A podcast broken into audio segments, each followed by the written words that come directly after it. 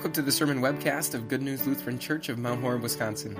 The following sermon was preached on February 28th, 2016, on the basis of 1 Corinthians 1, verses 18 through 25.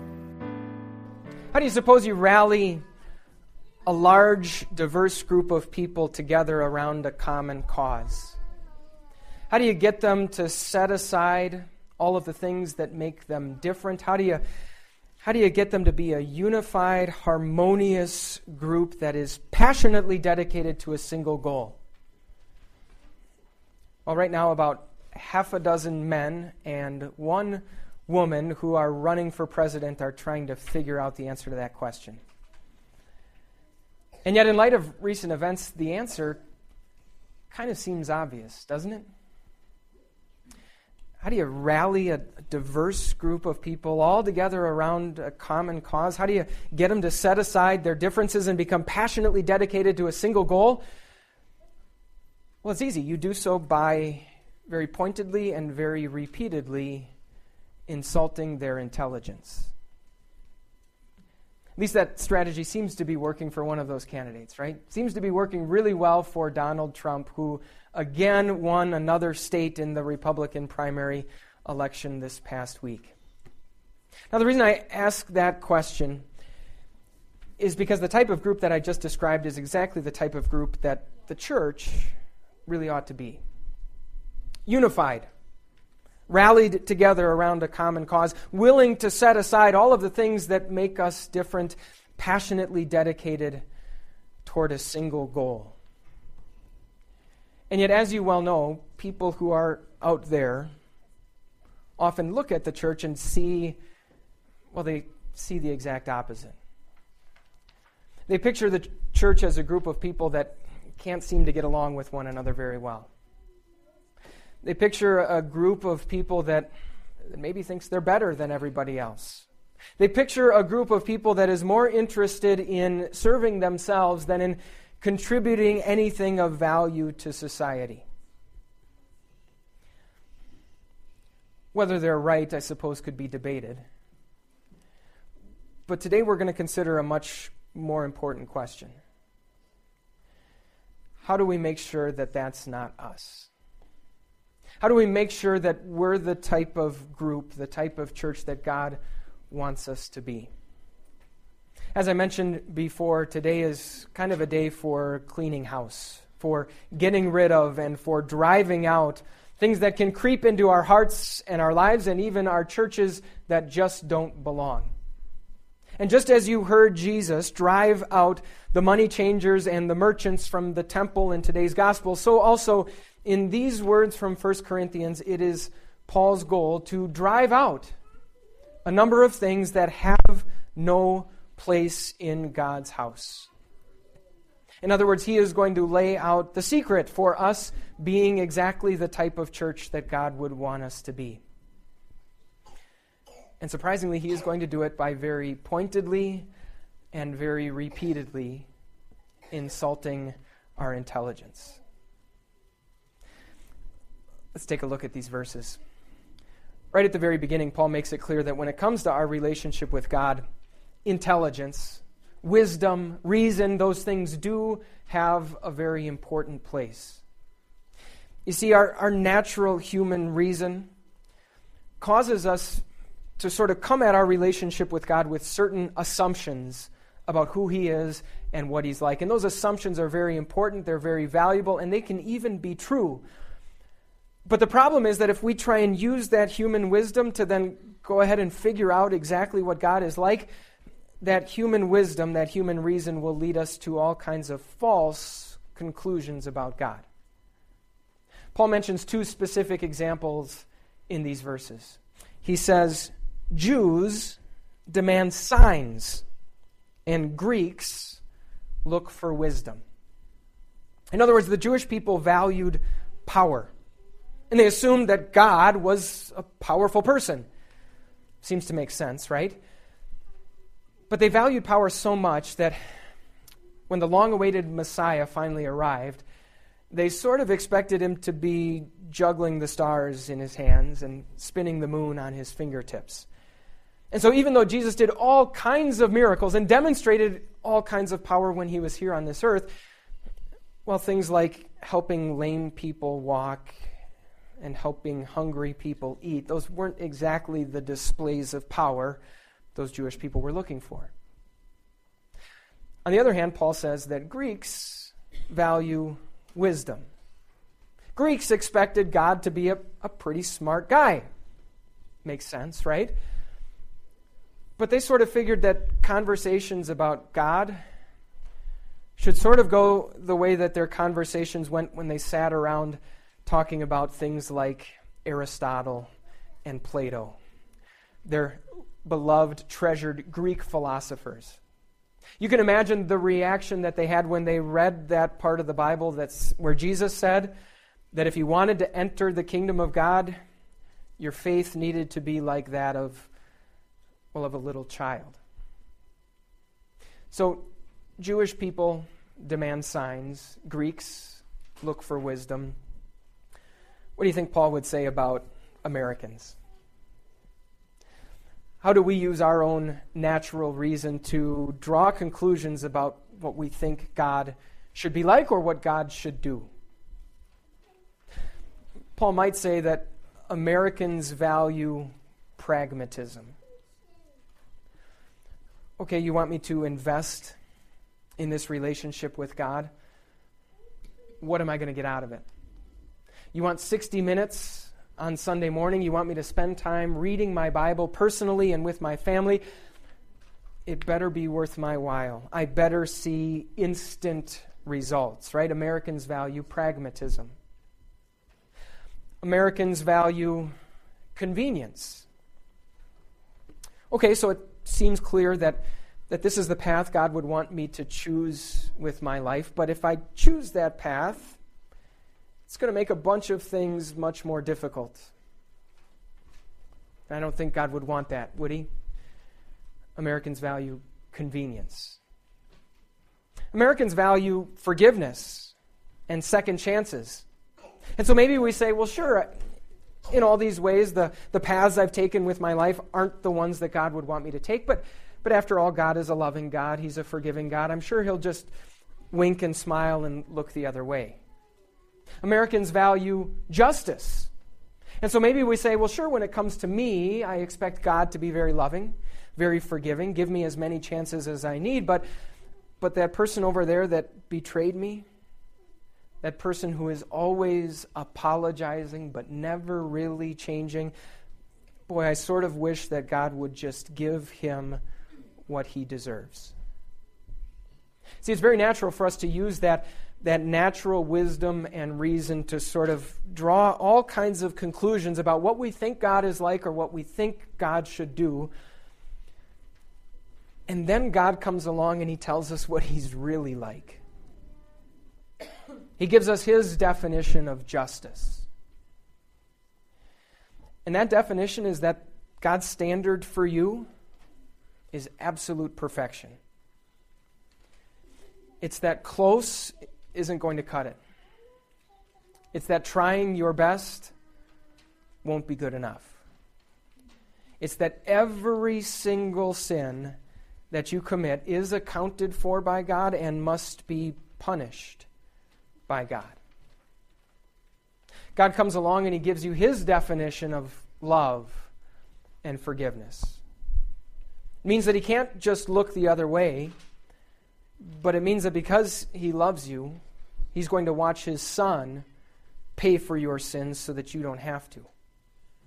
It means that he will gladly watch his son suffer and die so that we rebels and we ingrates get to go free. God comes along and he gives us his definition of pragmatism. What does God want you to put into a relationship with God? What do you put into your salvation? Well, nothing. Absolutely nothing. In fact, you give up trying. You stop working, and instead you put your trust in what God's Son has done for you. And what do you get out of it? Well, you get eternal life. God gives us his definition of power which looks a whole lot like weakness and vulnerability. God gives us his definition of convenience. He tells us that the path that ends up at the destination, the path that ends up in eternal life, is probably not going to be the convenient one. It's probably going to be the long, difficult, painful one. That's who God tells us He is. And all of those things are, are summed up and seen no more clearly than, than in Jesus Christ, God's Son, hanging on a cross.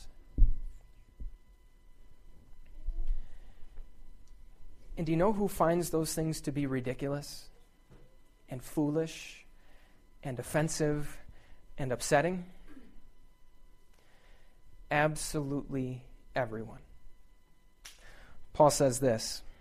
He says, Jews demand signs, Greeks look for wisdom, but we preach Christ crucified, a stumbling block to Jews and foolishness to Gentiles.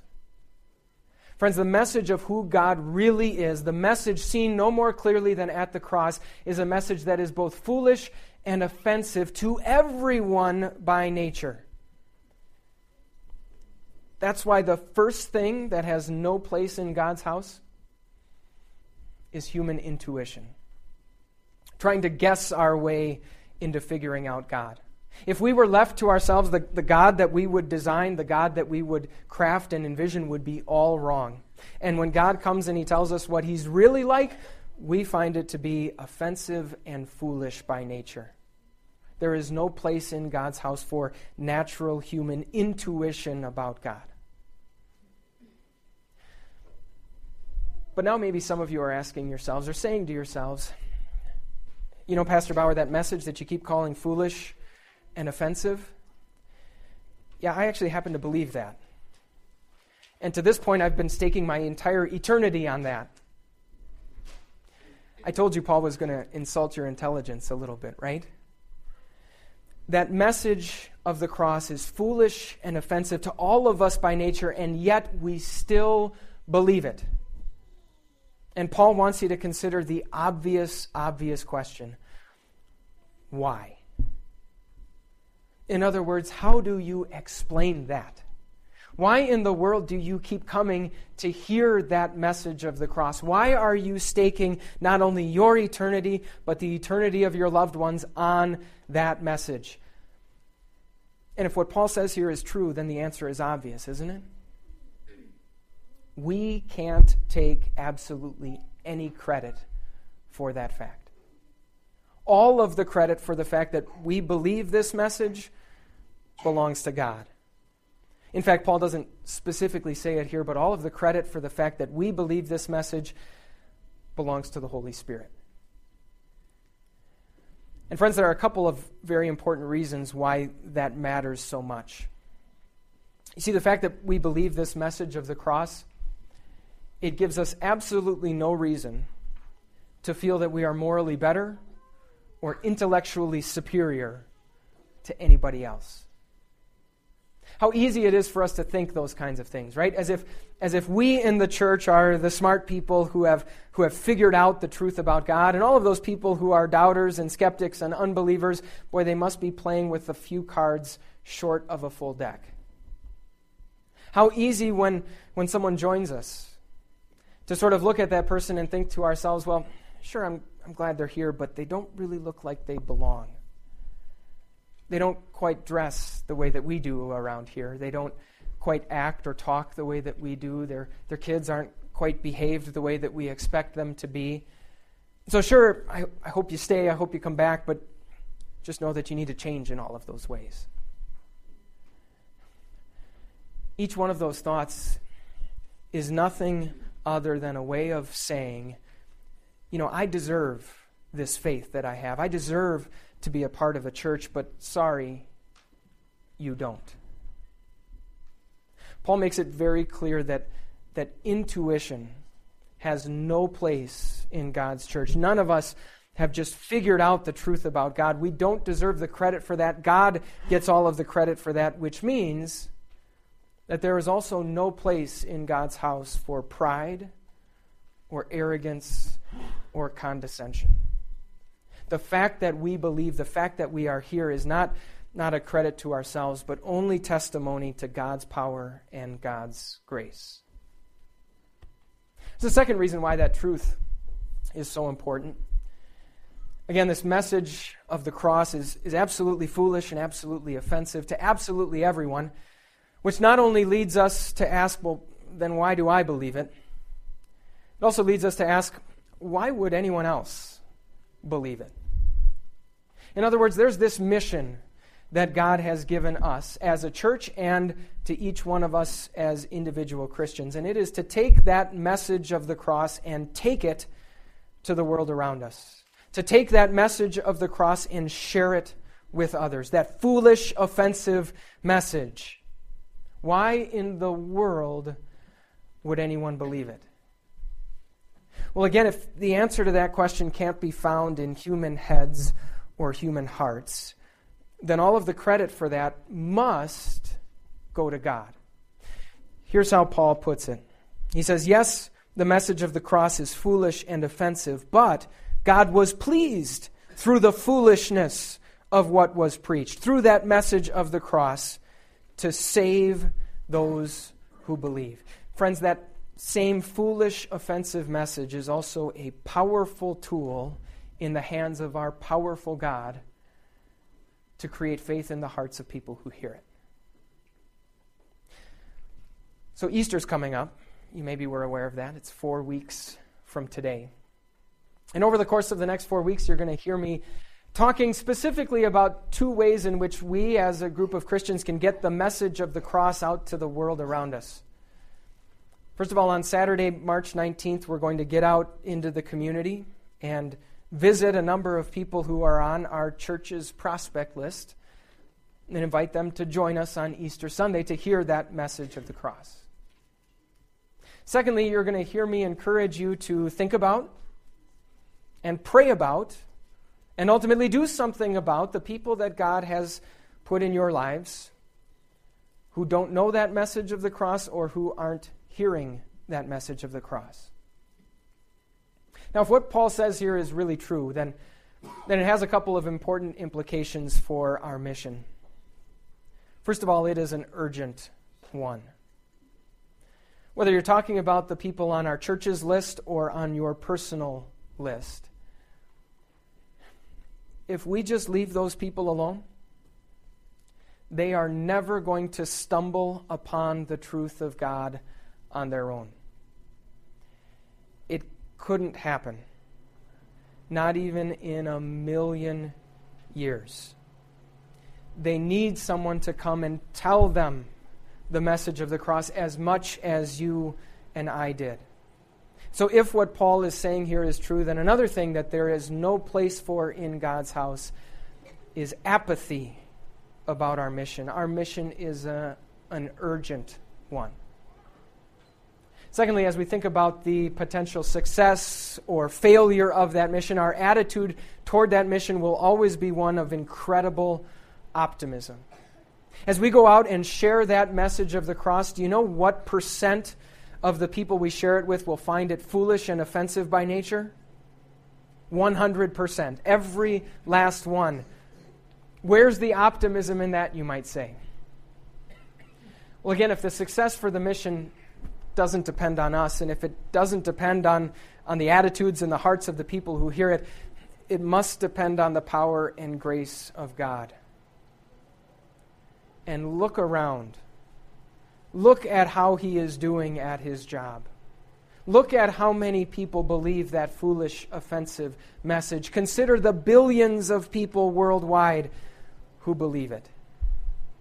As we think about our mission, there is no place in God's house for pessimism. We have every reason to be hopeful and optimistic as God takes that foolish message and uses it as his powerful tool to work faith in people's hearts. You know, the word that Paul uses here to refer to that message, it's translated stumbling block. Picture this giant stone right in the path that everyone is trying to travel. And as everyone comes across that big giant stone, there's, there's nothing that they can possibly do except trip over it. Well, what Paul is saying here is that God looks at that big giant stone, that stumbling block, and he says, I'm actually going to make that the foundation. I'm going to make that the cornerstone on which I build my church. Seems ridiculous, right? And yet, here Paul shows us exactly why God does that. Because that foolish and offensive message of the cross is the very thing that God uses. The very thing that God uses to make us the church that He wants us to be. A group of people who is united around a common cause, willing to put aside all of our differences and passionately dedicated toward a common goal. In other words, by building His church on a message that appears to be so foolish, God shows just how wise He really is. Amen. For more information about Good News Lutheran Church, visit www.goodnewslc.org.